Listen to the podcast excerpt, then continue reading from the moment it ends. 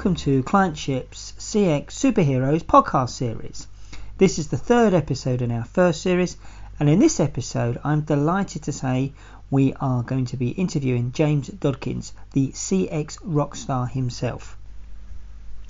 In previous episodes, we have uh, experienced uh, citizenM, which is a brand we at Clientship are big fans of. We have, feel they have a fabulous approach to customer experience. And we also met Simon Gilbert, who took us through employee engagement and how important that is in, in customer experience. And that's the purpose of this series, is to bring you different aspects of customer experience, to inspire, to give you new ideas and new insights, and really help those who are either new to customer experience or been practicing for quite some time to, to look at topics in a, in a different way and find new ways in and get more value from them. Uh, in this episode, we're going to be looking at stakeholder influencers, and, and James, the CX rockstar, is a perfect um, example of a CX superhero in this capacity. So, James, thank you so much for joining us as part of our CX Superheroes podcast series. It is an absolute delight and a personal pleasure to be interviewing you here today. Oh, it's a delight to be a guest interviewee. Oh, you're very welcome, James. Now, I mentioned before at, at Clientship, we really do believe that everyone has the capability to be a customer experience superhero. And, and one of the, the key superpowers is influencing people influencing them so they can see the value of customer experience thinking. Now, whether that's about changing their opinions on a topic or changing the actual behaviours of, of some of the employees, um, we think it's important, especially when it comes to influencing stakeholders in the organisation. So whether you are, you know, playing to a packed auditorium as you might, or if it's about taking on a boardroom, we think it's an absolute key requirement for successful customer experience is this a view that you, you know you recognise and understand? Yeah, I agree 100%. It doesn't matter whether you're on stage in front of people. It doesn't matter if you're talking to somebody one on one. It doesn't matter if you're trying to influence a boardroom. It doesn't matter if you're trying to influence a lunchroom. It's it's all about influence. Everything we do on a day-to-day basis, whether you're somebody like me that's trying to sp- spread a message around the world, or whether you're you're somebody working in an organisation to improve the experiences that your customers are having on a day-to-day basis, everything we do has got to be about influence, getting people on board, getting people to help you out, getting people along on that journey. So yeah, I, I definitely agree with that. Excellent, and, and, and it is a real skill, and we've looked at sort of the, the superpowers needed to, to be an influencer, and you know some of us can get there, but it's, it's not for everyone. Um, now, I mean, you've been recognised. Congratulations! I noticed uh, you've now been voted the number one customer experience influencer in the UK. I mean, how does that feel? oh, dude, it, finally I got a number one. I never got a number one in my music career, but, but I have now. It, it, feels great, man. It feels so because the thing is, a lot of the stuff I do, I do for free. I sure. give away a, so much content for free, so much video content. Um, so to to have that sort of recognition, it, it kind of it spurs you on a little bit. It's, it's a nice little nod saying, you know, well done for doing that. Like we appreciate that as a community. So it, it feels great to be able to do that, and it's great fuel for me to to get those sorts of accolades. Yeah, well, it's not all about those things, but it, it, it does help to be honest with you. Um, and but I was blown away to be number one. Like being on the list would have been enough for me, man. But to be to be named as number one CX influence in the UK, man, that's. Whew, it's special. I mean, it's special. It's a, it's a busy workplace out there. I mean, there's many you know many influencers who, who kind of hustle for that spot. Uh, and, and you know there's some worthy contenders out there. I mean some really good pedigree. So it is no small feat to actually come top of the pile. What what do you think that you've brought to, to help you kind of stand apart from the others?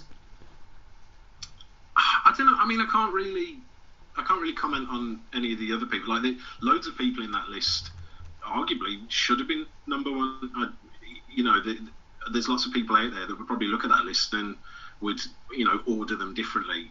But what I can talk to is the way that I approach this sort of stuff, and it's a mentality shift I've had to have. Mm-hmm. I try not to sell stuff in the hope that people will buy stuff because I try not to sell stuff if that if that makes sense. Yeah, absolutely, yeah. I, I focus a lot of my time. I, as far as I'm concerned, my number one job is a content creator. My job is to create content in an interesting and innovative way to help spread the message of customer experience around the world. My job isn't to sell stuff. Now, as a byproduct, people like the stuff I do and then, you know, hire me to come and do talks or want to come along on, on my training classes. Cool. But it's been a massive shift in mindset to realize that people buying stuff from me isn't the goal for me. It's the reward. Mm-hmm. And it's, it's kind of crazy because that's the way I've been talking to companies for years, understanding that the money isn't the goal in business, it's the reward. The goal should be delivering those ideal experiences to your customers. So it's kind of like just, you know, eating your own dog food, taking your own lessons, looking at it from a different point of view. I think that's part of the reason that you are so um, recognized and, and people do follow you is, because of exactly that. It's it's very easy in customer experience I find to be a pretender and to portray a sense of an outcome you're working towards, which actually you know we as viewers can see straight through that but, but you don't. You you do convey that actually the outcome you're trying to achieve is a better experience and if you deliver that all the good stuff comes with it. And i think the way you present yourself mirrors that. So and you know it's it's it's easy to fall into the trap of actually just thinking that all you need to do is throw stuff out there and, and, and the rewards will come. But unless you deliver it in an authentic way and, and an interesting way, we'll come on to that because you've got a very interesting approach, then I, I, I think that's what allows us as recipients of that information to come back again and again, which as a content creator is essential for you.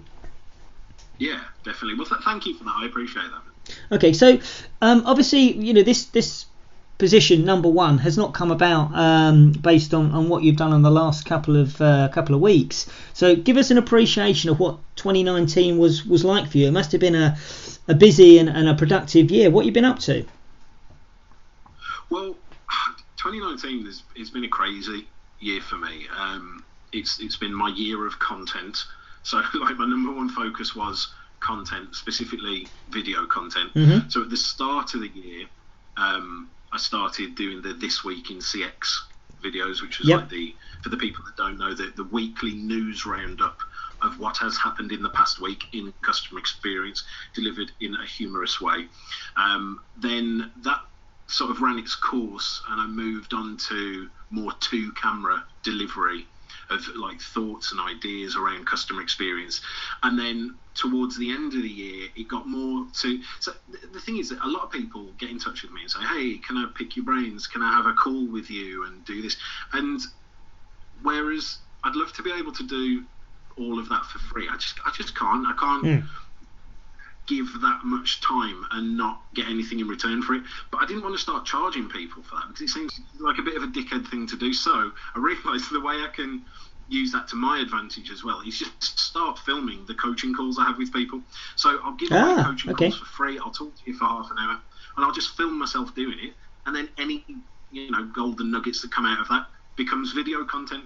So every, everything I do, I'm always thinking about content. How can I make content out of this? How can I share this message to a wider audience. Mm-hmm. Um, so 2019 has been a real sort of shift in mindset towards focusing on content and how I can, um, you know, capitalize on that and use it in its best way, and not just ma- making sure that one piece of content doesn't remain as one piece of content so it can be turned into you know audio files that people can listen to gets turned into little quote pictures that people can read yep. gets turned into um, blogs that people can read so like one one video can end up becoming 50 pieces of content across the internet and it's just trying to be smarter about the way that i look at what i'm doing on a day-to-day basis and make it reach the, the most people Sure, sure. And, and when you say the most people, I mean, you, you've been to some far out places over the course of the, the last year. I mean, uh, your, your, your passport must look like uh, I don't know. It must it must be peppered with stamp marks all throughout it. Yes, so I've recently got a new passport because my old one expired, right. um, and it's already filling up quite quickly. I, might, I, think next time I might have to get you know the extended pages. Excellent. So, um, and when you're when you're out there uh, talking to, to an audience. Obviously, you know, in that audience, there will be the uninitiated, there will be the the those just starting on the journey, and there'll also be at the other end of the scale those sitting on on a decent budget with an organisation that's already there, kind of getting distinctivity because of its customer experience. Um, how do you ensure that you know you, you remain inspiring and there's learning for all? Well, it's, it's a good question to be fair because it, you can't really please everybody. Right. You can try to, but Mhm. you're not you're not really going to. And the way I kind of look at it with with my talk, it's it's like 50% content, 50% entertainment Mm-hmm. because and I don't know the, the actual like psychological facts behind it, but it, it's a case of if you enjoy yourself while you're learning content, you're more likely to, you know, um, retain it and then of course act on it. So my talk has been specifically designed to make people have fun whilst learning the stuff I'm talking about. And again, I've kind of done it in a weird way. I've got one talk, it's a signature talk, it's the talk I do, it's called Rules for Rockstars. It's the world's first and only musical customer experience keynote. Hmm. and the reason I've done that is quite, we, we can get into the details of that maybe a little bit later if you want. But for me, there'll be two types of, sort of two outcomes from hearing the talk. So you'll either learn brand new stuff that you didn't know before about customer experience, or you'll hear stuff you already did know but it will be explained in a different way, which will then allow you to explain it in a different way, if that makes sense. It, it does, and, and I mean that second part. I, I, I remember hearing a, uh, a a story about um, service recovery, which was to do with bumping into someone in a bar and spilling their pint, and it's certainly not an analogy I would ever have got to myself. And actually, probably as many professionals stand on stage, it would be a bit odd. It would stand out like a, a you know a, a, a sore thumb in their in their their piece, but from when you present it, it feels like just part of the narrative. So I, I, I get exactly what you mean, totally. Cool. Well, yeah, I mean that that specific story came. From, I was just talking to somebody about it, um, and we were. I was trying to talk about the proactive experience recovery, fixing the experience in the experience, Hmm. not waiting for the complaint. And the story just co- sort of came to me as I was talking to someone about. it. I was like, oh, it's kind of like, you know, if you bump into someone in a bar, you can do this. And from it really hit home with them. It really resonated with them. They then went on to tell other people about it, and so because it was such a powerful story, well, such a powerful analogy, it made its way into the talk.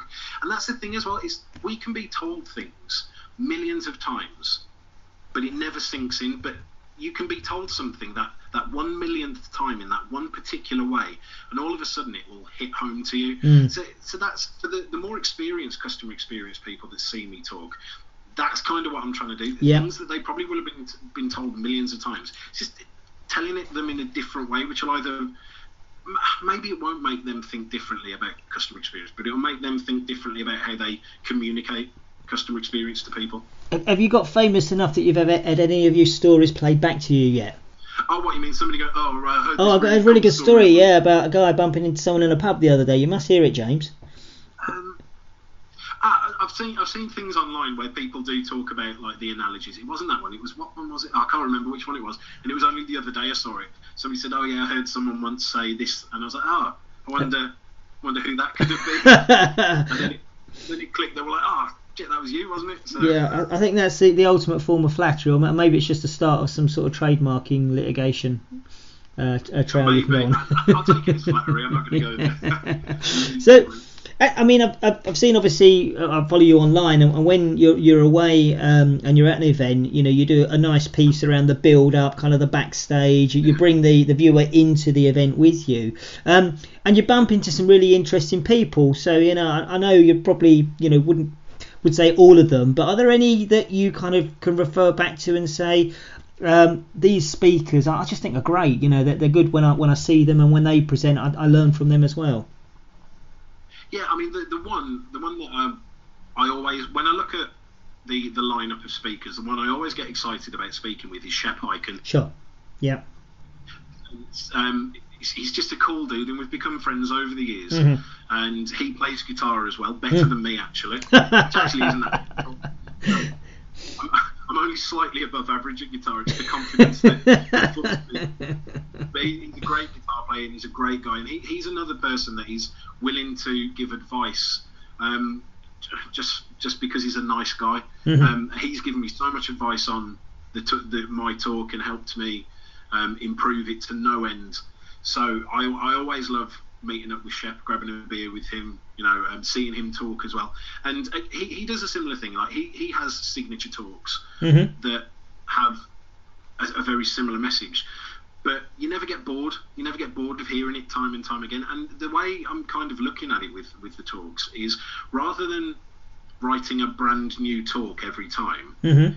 it's like you wouldn't you wouldn't go to a Metallica concert to hear them write a, a new song. For, I mean, it might be cool, but you go to a Metallica concert because you want to hear the classics. You want to hear yeah. the songs that you know that you like.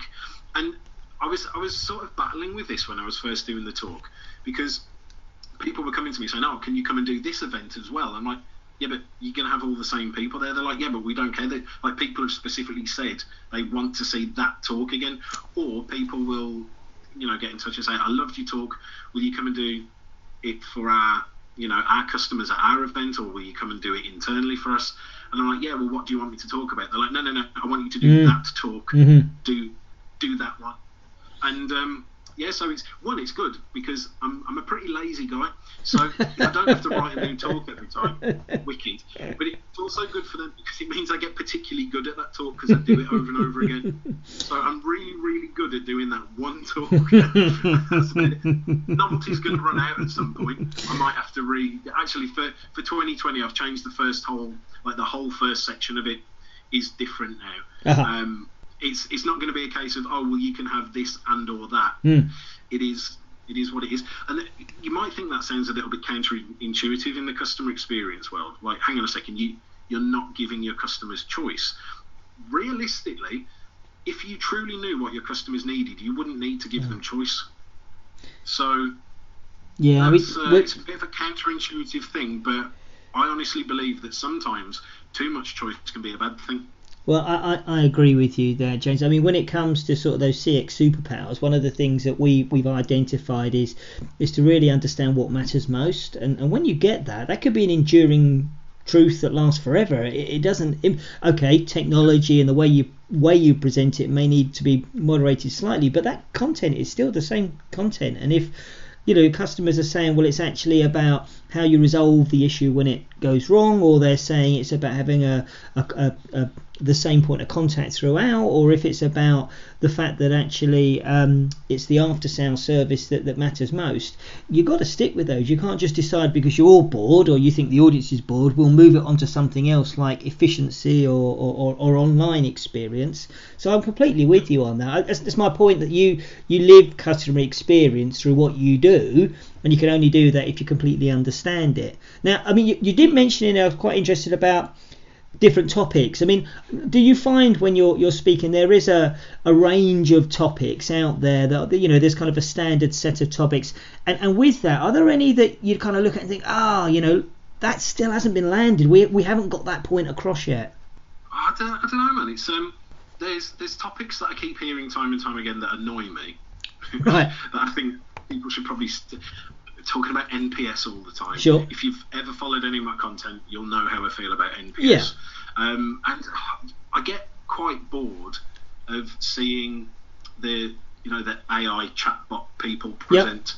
Yep. Uh, so and, the first time I ever saw it, I was like, wow, that's cool. And then every other time afterwards, I was like, oh god. hmm It's just what they, what they tend to do is they show a demo hmm of their chatbot doing a neat thing, or their data mining thing doing a neat thing, or their AI doing a neat thing. But it's always fixing a problem that should never have happened in the first place.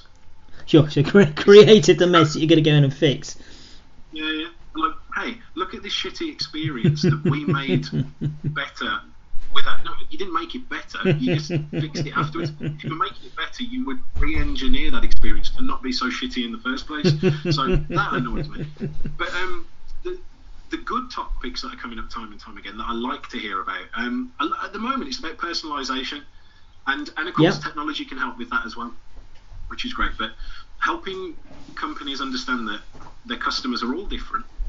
Every experience that will ever be experienced will be different. Yeah. And rather than fighting against that, embracing that and saying, well, how can we use that to our advantage? How do we personalize this experience for our customer? How do we start to know more and more about our customers and their behaviors and their values and the way that they do business with us? And then how can we you know, personalize the experiences so they feel that that experience is unique for them every time. I'm loving hearing that stuff at the moment. Yeah, no, that's great, and and um, I, I think it's uh, it's a topic that we get obsessed about as um, as practitioners, and, kind of got to realise that as a as a recipient, well, I'm only me. I'm only the experience you give me is the one that I get because I don't get to experience everyone else's. So I think the delivery of personalisation, getting it right, is is so important because otherwise you get it you get it slightly wrong and it just looks foolish. Yes, and that, that's the thing, isn't it? It's um, it's a hot, it's risky at the end of the day Mm. because it will make you memorable Mhm. either way. Mhm. Whether you mess it up or you get it right, Mhm. it will make you memorable. Yeah. It's kind of the thing with the talk. So I play guitar in my talk. I come out at the beginning playing guitar. I play guitar at the end for the like big finale. It is very memorable, but it, it's a double-edged sword. If I mess that up, I will look like an absent. I will. I'm going to think of an. A, a fool on stage. but if I get it right, I look wicked. But that's that's the risk. That's the high stakes game that you've got to play in customer experience nowadays. There are some companies mm-hmm. where being consistently average, it's perfectly fine. Yeah. That is a good strategy for them. There are plenty of companies out there that I wish, I hope, and I pray would just become consistently average but that's not perfect for everybody. There are some companies out there that need that wow factor, and that's that's another thing that annoys me as well. People always say you you must wow your customers, you must constantly exceed expectations. That sometimes just meeting expectations is a perfectly good plan. Is a perfectly good strategy. Just to be consistently okay is sometimes good enough.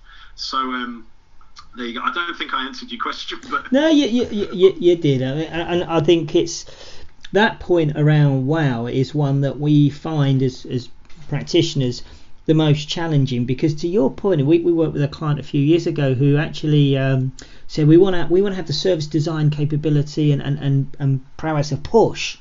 I mean, wow, that's you know, it's, it's a this is a you know, it's, it's not a it's not an automotive company, it's not a luxury brand, it's a it's an everyday everyday sort of organisation, and um, we, we we showed them what that would look like, and we kind of worked out about five years worth of bonuses need to be sacrificed to get there.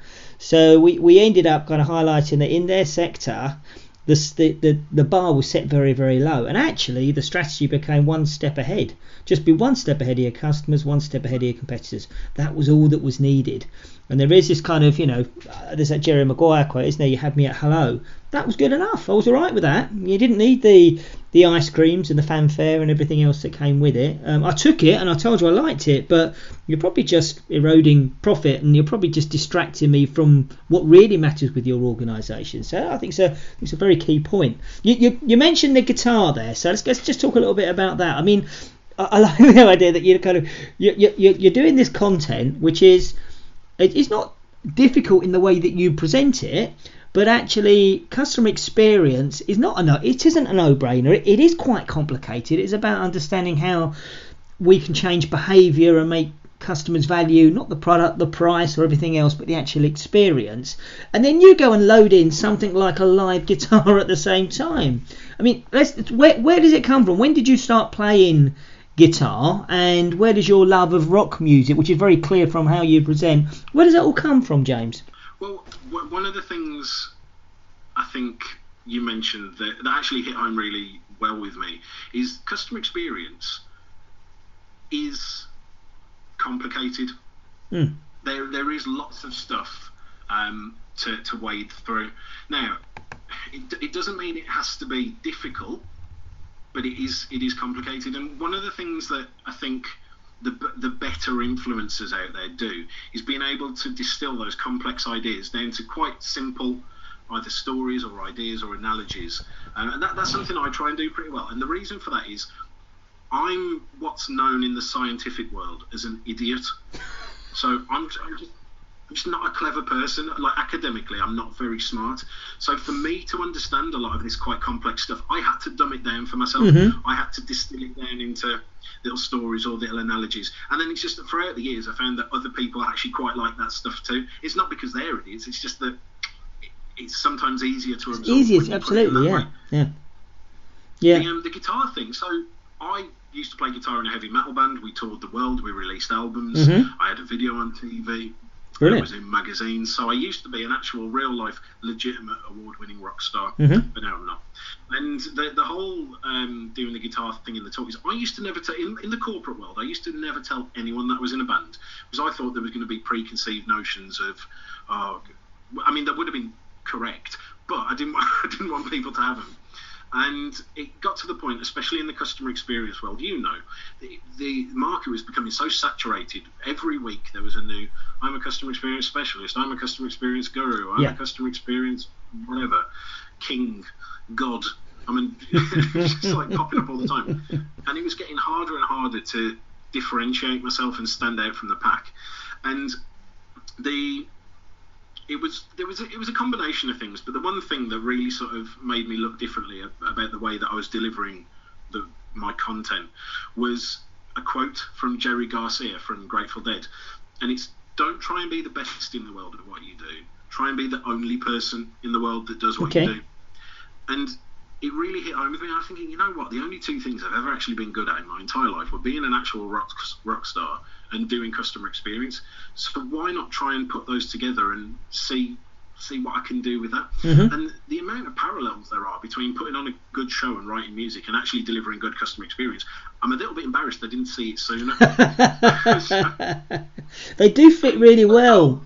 I mean, I think you make the topic so much more accessible by by and and also you know glamorizing it as well. Uh, you know, to by, by bringing those two two together. So it, it is a perfect fit. I'm not sure if you're a cheesemaker we'd we'd be kind of going down the same sort of line of conversation, but rock and customer experience it fits well.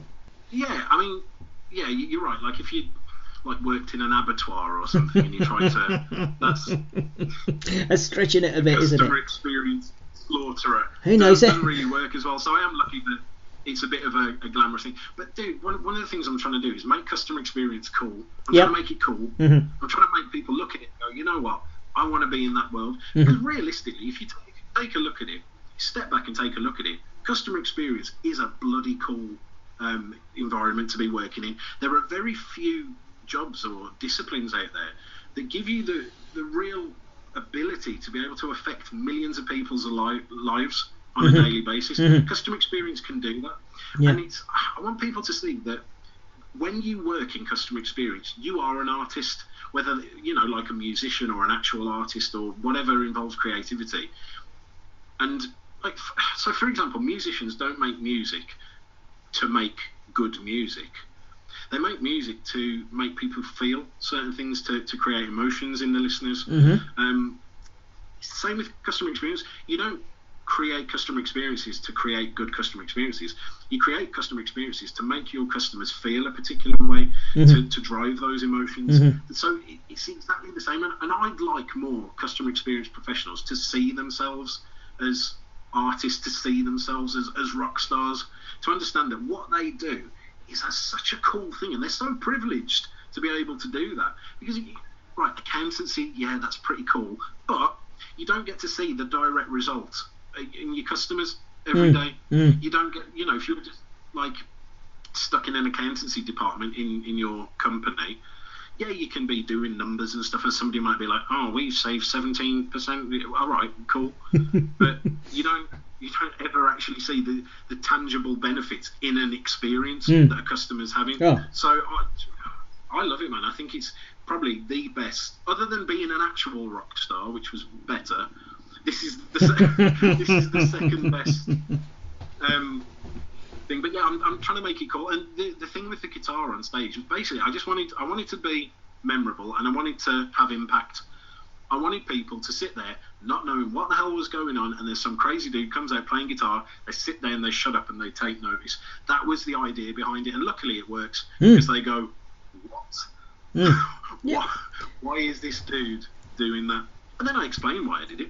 But um, it's, it's It about- does it's work. I mean, I've- impact. I've been privileged to be in the room, and you know, I, I remember the sound, you know, which is it's a different component to an event you normally go to. You you, you, notice the sound, and you also notice your kind of your, your industry as well. You notice the the creativity comes into it versus everyone else who got on stage and some wore ties, some didn't wear ties, and some showed you operational models. But that creativity is quite difficult to sort of get coming through. And I think that's what really helps is it shows customer experience is a, is a creative art as well as a science but there is it does need artists to design better experiences. And and they, they shouldn't be thinking about how they can convey on the bottom line. They should be thinking about how they connect with customers in an emotional way and then look at the benefits that that will produce commercially. So I, I think I think that's why it really works for me personally and I'm sure for many others as well yeah, I mean, it's not going to be for everybody. Some people are going to think it's stupid and they're going to hate what I do. That's fine. That's okay. It's not for everyone. But you are. It's there, there is a science to it and there is an art to it with customer experience. Just like any creative field, like a musician, like as a guitarist, there is scientific things behind it, like the, the theory, the music theory, Mhm. we'll call it. Mhm. Simply, you have to understand how to plug in the guitar to make sound Yeah. come out of it. You need to know how to tune it. You need to know the science behind when you put your fingers in different positions, it creates different sounds. You need to know the, the technique of strumming the guitar and picking the strings. There's that technical side that you need to know, or the creative side doesn't Doesn't matter. yeah. But it's the creative side that's going to make a name for yourself. It's the creative side that's going to get you remembered. I know hundreds of guitarists that are technically brilliant guitarists. They can sit there and they can play all the scales super fast, and you'll go, "Wow, that's pretty cool," but it'll never make you feel anything. Mm. It'll Mm. never, it, it'll never move an emotion. It'll Mm. never create an emotion within you. Whereas the, some of the best guitar players in the world aren't technically brilliant guitarists. Mhm. They're people. I mean, look at Jimi Hendrix, for example. Mhm. Like he played his backwards. Yeah. Yeah. but he created like his songs aren't technically difficult to Mhm. play, Mhm. but they make you feel something. Yeah. So, it for me, you need both. Yeah. There is a certain amount of the technical element you need, but there's a certain amount of creative in there that arguably you either have or you don't have. I, I don't know, like if there's a way to um, train creativity. We, we, we're looking at these CX. creative. Do you know? Is there a thing you can? Well, looking at this CX superpowers, I mean, what we have found is that um, an analysis, um, uh, uh, presentations, um, operational are, are quite commonplace. Um, but actually, I in the the ideator section, you know, coming up with the ideas, connecting different disparate thoughts together, and arriving at something which is emotionally engaging and, and creates memory yeah, it's not it's not something everyone can do, um, and and some of us can do it in a way that you know to your point earlier, some sectors you don't need to be out there and doing things in just you know a very very distinctive way, but in others, you know, guest experience in hotels, for instance, and luxury, you do need to do it, and it requires a, a, a certain sort of brain. I mean, there's a um, a brand called Imaginarium, um, which is a toy shop, it's a uh, Iberian toy shop. Uh, and what they've done when you go into their store is they've got two doors, uh, and one is only tall enough for children to go through.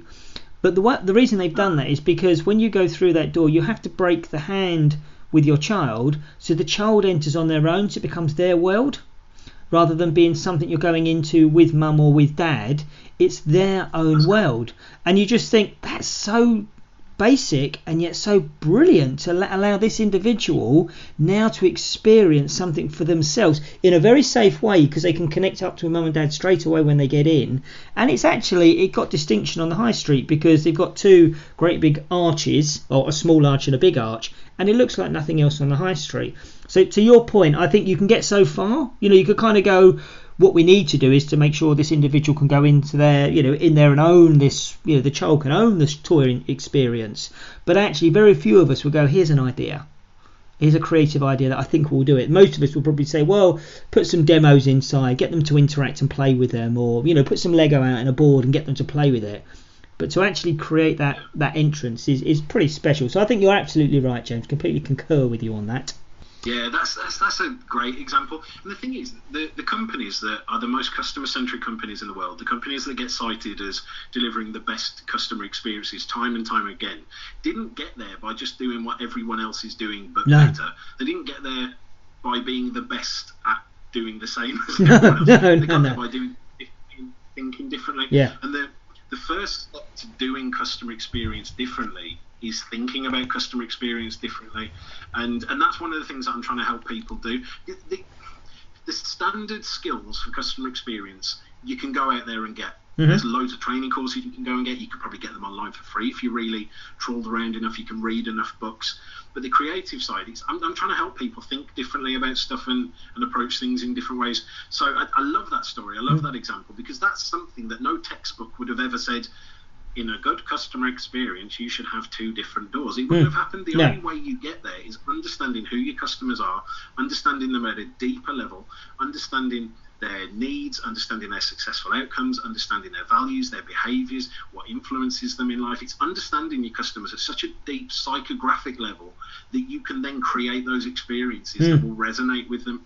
And it's that's that's that's a lot of companies are missing the um, missing the boat with that one because they're spending so much time on demographic segmentation, understanding what gender people are, understanding you know what race people are, understanding how much people earn, understanding what um, postcode people live in. That it strips the humanity away from it. They're, they're, they're too bothered about what people are, and they're losing losing grip of who people are. Mm. And as soon as you, you start to understand who people are, you understand their needs, their successful outcomes, and you can start to design experiences that really move them.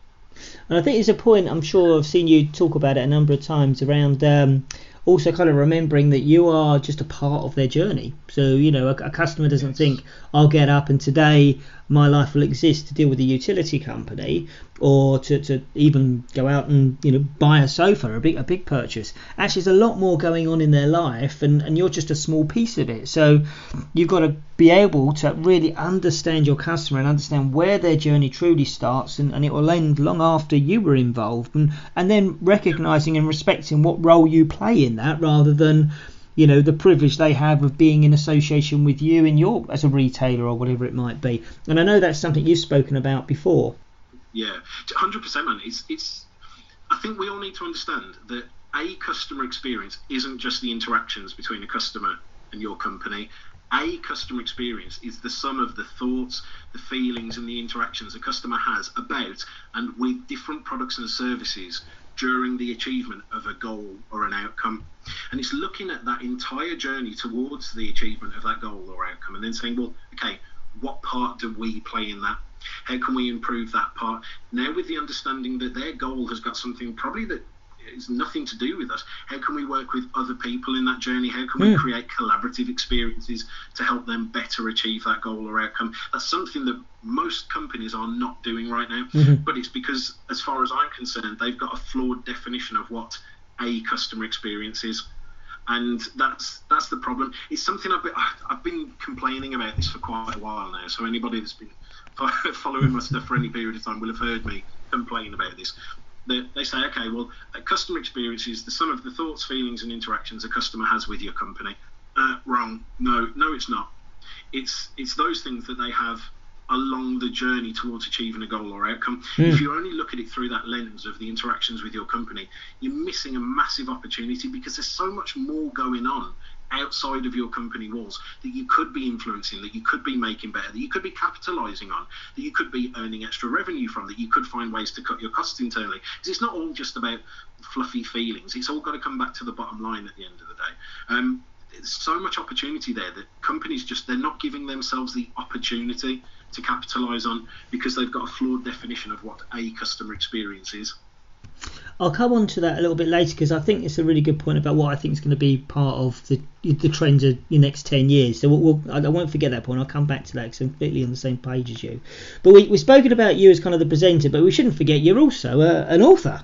Um, you have a, couple of books out there. Um, one that we're we're very familiar with because uh, we spend a lot of time helping organisations improve employee engagement with employee experience programs. Um, you, you, wrote a, a, a, or published a book recently, 136 ideas for rockstar employee engagement. I mean, it's a it's a great source of inspiration. Again, a, a way of HR and CX managers accessing and triggering thoughts in their own minds. But I could do that. Yeah, we could do that. We could put those three or four together. How did this work? Did you collect these ideas yourself, or are they crafted based on your findings of where you've seen shortfalls? How did this book come together? Well, it was. I mean, I wrote the book by accident. I say wrote the book. All us budding authors don't want to hear stuff like that, James. Yes, I, don't, I don't think I'm an author, really. Right. like anybody that's read book, it's mostly pictures. There's about one sentence on each page. I actually got a one star review the other day from somebody that was really angry with the book. they were like, all it is, all it is, is 136 ideas. That's exactly what it's positioned as. So I I've got to take the blame for that though, because maybe I, I didn't set the expectations clearly Right. enough. I mean, forget the fact the title of the book is 136, whatever. But um, literally, that's all it is. It's just it's just ideas. It's not trying to convince you that employee engagement is good. It's not showing stats and figures about why it's a good idea. It's for people that already know it's a good idea. It's Mhm. giving you some ideas. You know, these ideas came from a, a multitude of different places. It's ones I've experienced myself. It's ones I've thought up myself. Um, it's ones that I've come across online over the years. Um, and it's literally all I did. I sat down there with an Excel spreadsheet and I went at it. I went, yeah, that was a good one. Okay, I'll write that. Oh yeah, that was another good one. That, that okay, they did that. Just put them all down. Now, interesting fact. Do you know why it's 136? Do you know what the hidden message is? No, do you know? No, lost on me. Sorry, explain. Well, remember before when I said I was lazy? yes. I wanted to do 199, but so it's the new 199. yeah, 136 is the new 199. What it was originally, I was like, oh, I could do 99, and then I got mm-hmm. more than 99. I was like, oh, I, can't really cut them down. I'll do 199, and I got to 136 and went, oh, I think I've run out of it. I think I've, yeah, I like the I honesty really behind it. think I've got it. I'll, I'll I'll look at it in a different light next time I pick it up. Yeah, there you go. I really probably shouldn't be so honest about it. no, I think that's what that's part of the charm, James, is that kind of you know you, you, you know that there isn't whilst you are on stage as the CX rock star, there's an awful lot of you in that. And I think one of the things that I've found looking at commentators over the last few years, and you, you mentioned it earlier, there were people beforehand who were saying, forget it, just measure net promoter score, get that right, and everything else will fall into place.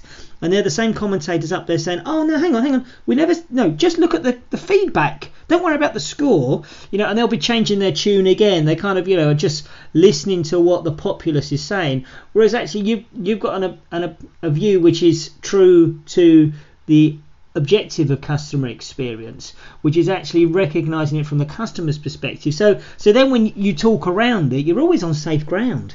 You know, I, I think that's what's part of your charm. So, so please don't lose that honesty. That's what I'd say. Certainly from my perspective, don't lose that honesty. Okay, well, thank you. I appreciate that. I will try my hardest to not to lose that.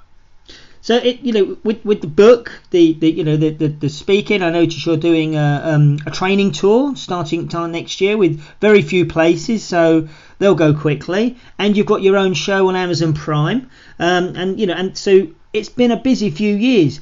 If you could look back ten years, is this where you anticipated you would be, or did you have other designs? Well, I do ten years ago, I was just finishing up with the band, so I'm gonna level with you. I make a lot more money pretending to be a rock star now than I ever did actually being a rock star. So Well, you know what? Maybe it's turned out for the best. Um, look, that part of my life is something I'm probably never going to get back. I'm, I'm still doing music at the moment, and Yep. if anybody wants to know about my current musical projects, pre- please feel free to drop me a line. But that stage of my life is something that has sort of been put to bed now, and it Mhm. was arguably the, the best time, some of the best times of my life, touring around the world with with the guys, you know, playing the music that I loved to people that loved it. Um, it this, this wasn't this wasn't my master plan. Um, this is it's almost just it's, it's trying to make the best of the limited skills I've been blessed with in life.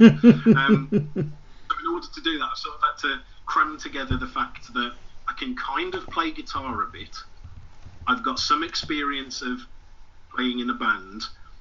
I, I'm a little bit funny at times, and I know some stuff about customer experience. So I've basically just gaffer taped all that together and, created a career out of it. Brilliant. Brilliant. And, uh, and what what do you think then are going to be the big focal points for the next 10 years? I mean, you tapped into one that we believe in, which is the experience economy. And that actually, you know, when you're thinking about making improvements, don't just think about it from the, the silo mentality of your own customers. You've got to think about the value chain, uh, society, your employees, all the other areas you impact as well. But, I mean, do you believe that's going to be something that grows, or are there other trends out there you think actually these are the big things for the next 10 years? No, I think it, I think it will grow. I think it will continue to grow until everybody has does that. You know what I mean? It's, if if you think back in the day, not every company had a website. Mm-hmm. And the, the companies that ended up having a website and ended up, you know, servicing customers online ended up outperforming the ones that didn't. The ones that didn't had two choices: they either died or they got on board Yep. I think that's going to be the same with customer well, with good customer experience. We are going to get to the point where good customer experience is the norm. What's going to come after that? I don't really know.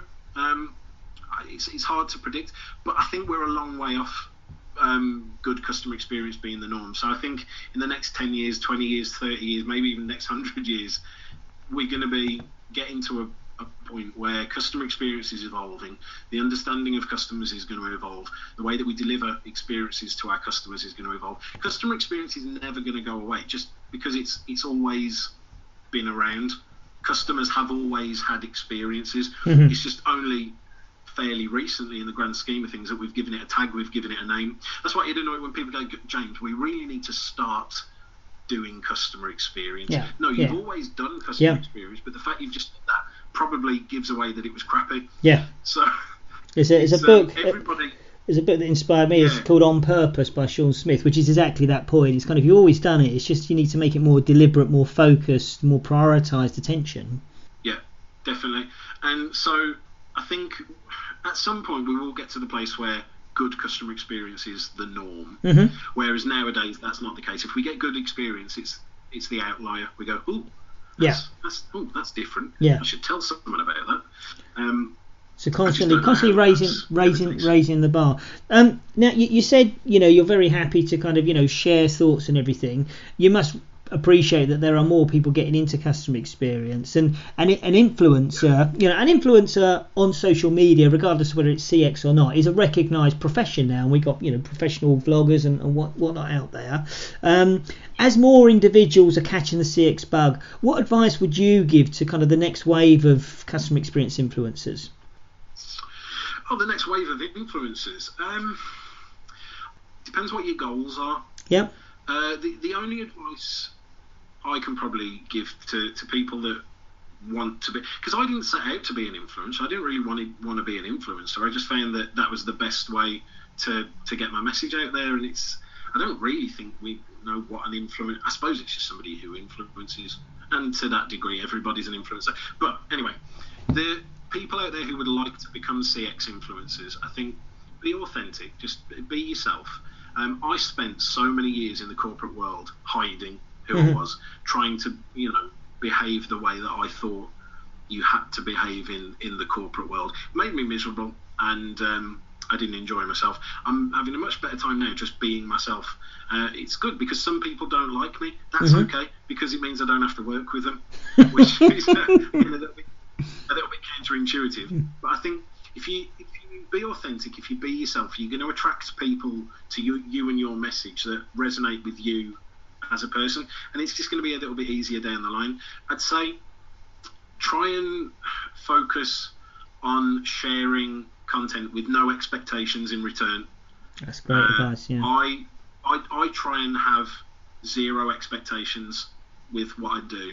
So much so that I'll share this with you now. And it, part of me is embarrassed about this, but the other part of me that tries to, you know, take hold of what I've just said isn't if you go and look at my YouTube channel, mm-hmm. there's like 400 videos on there.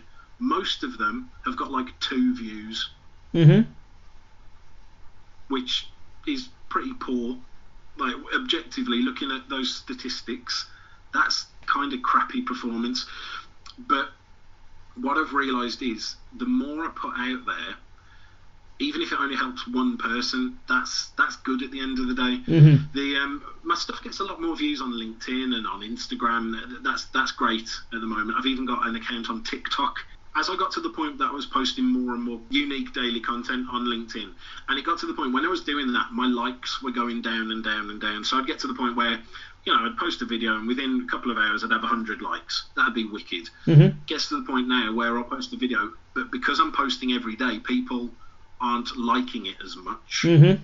Um, and maybe I'll get 30 likes in a day. Mhm. So my like count has gone down quite a lot, but I've had to realise that it's it's it's basically the NPS of social media. It's a vanity metric. Yeah. Yeah. Just be, just because lots of people are liking your stuff, it's not necessarily an indicator that you've reached a lot of people. Mhm. What I'm finding is more and more people are coming up to me that I've never heard of, that I've never spoken to in my entire life, that's never liked one of my things, never even connected with me on LinkedIn, who say, "Oh, I watch your videos all the time. I love your content. Thank you so much for doing that." And I'm like, "I don't even know you are. Why don't?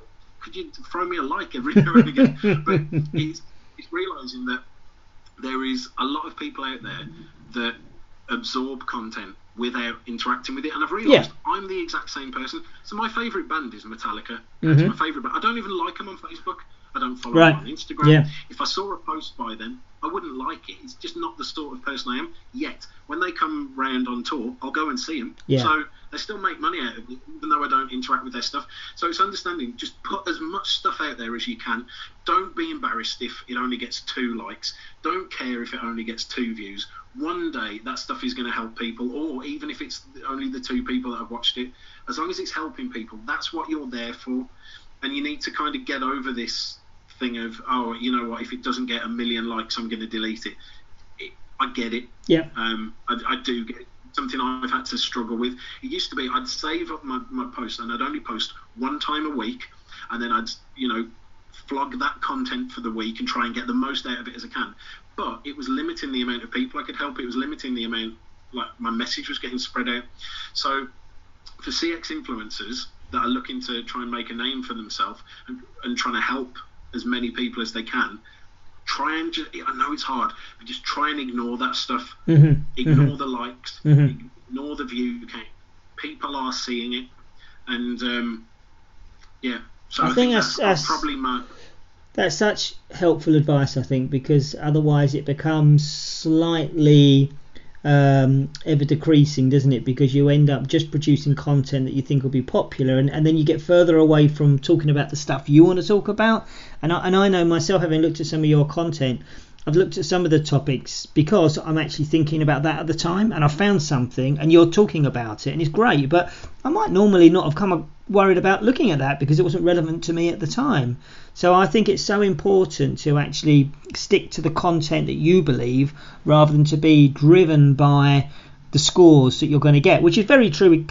One of the big challenges we have with things like Net Promoter Score and CSAT is you end up saying, what do we need to do to hit that target, regardless of whether it correlates with what makes this business successful or our customers happy.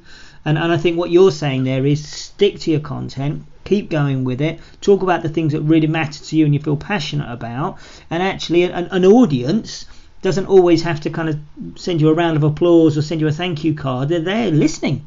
Yeah, I to- totally agree, man. It was kind of like so. Back with the This Week in CX stuff, the, the show that's on Amazon now, if people want to watch Mhm. it. There's still episodes on YouTube. And you just you with, with this, you just go on you go on the Amazon Prime app and just type in CX Rockstar and I'll find that. If you type in the, I think literally if you just type in customer experience, it's the, the top thing that comes up. Okay. Uh, so you, you can watch that. Now on YouTube, that like some of those videos have got like eleven thousand views, which in the grand scheme of things is nothing. But in the customer experience world, you don't really get that many people watching Mm. that much stuff. Mm. So this video is on there with some really really good views. However, it's not going to help anyone. hmm the, the only the only thing it's going to do, and it's a realization I had to come to. I stopped doing a very popular thing because it wasn't actually helping anyone. Right. People would watch the episode. And yeah, okay, they'd learn about some customer experience stuff that had happened in the week, and yes, it was funny, and they'd laugh about it. They might go, "Ha, yeah, that was that was fun," I think I went too far down the entertainment route Right. Okay. on that one, and it was a difficult decision to make because, of course, I loved getting hundreds of likes. I loved getting thousands of views. It made me feel very good. I've got an ego on me. No person is going to go around the world calling themselves the customer experience rockstar without having some sort of ego on them. I'm just, I do. I'm not even going to try and lie about it. Um, I loved getting that Yeah. admiration for it, um, but it wasn't helping people, and selfishly, it wasn't really helping me because people weren't watching that and going, "Wow!" They were watching it going, "Wow, this guy can make some jokes about customer experience." That, and no, yes, it helped with my profile, and it was a it was a good step. And if I if I was doing things again, I would do it again because it did help boost my profile astronomically. But the, what purpose was it serving Mhm. other than giving people a bit of a chuckle? Yeah. That's, that's, Um, that's, so it's really honest of you to kind of share that, but I think that's you can see how others would make the mistake of grabbing onto that and just running with it and kind of going, why isn't this working? Why isn't this working? So to be able to take a step back and look at that for what it is, that, that again, it just reflects how you are so attuned with what customer experience is about because you're you're wearing that that superpower of influencer so well and and I, and I hope there are those out there who work in corporates who can see how they can take the essence and the spirit of the way you talk and translate it into something they can they can use in a corporate environment because what you're saying is just so helpful for people and I think as I say if they can mold it to to their day job then they too can become you know kind of CX influences in, in their own organization Yeah, well, I mean, the, the thing is, when it comes to the, the more corporate stuff, like, so there, there's kind of two two sides to the coin of what I do. There's the stuff that is the content and the more entertainment stuff, but then there's the more serious stuff, which the training covers. So you Mhm. mentioned the training earlier. Yep. You mentioned my tour, the Yep. Disrupt CX UK tour. the, we are taking the accredited customer experience specialist training and certification program out on tour across the UK. Nine dates in different cities around the UK. Go to acxs.co.uk to check out the dates. Thank you for letting me do that plug.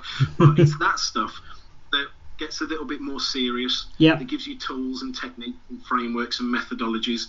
It's less about me and it's more about the actual doing of customer experience, the sitting down, understanding your customers, the mechanisms to do that, and then turning that stuff into actual customer experience improvements. So that side of stuff, that is the stuff that sits well in the corporate world on a daily basis, doing stuff.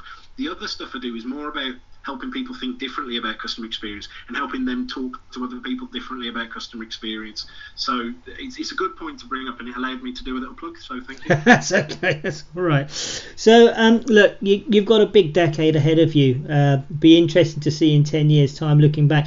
Maybe there'll be. It won't be a CX rock star. It'll be a CX rock rock band. You know, maybe there'll be a little gang of you out there doing this. Who knows? Um, but you, but we. evolve into a CX rock god.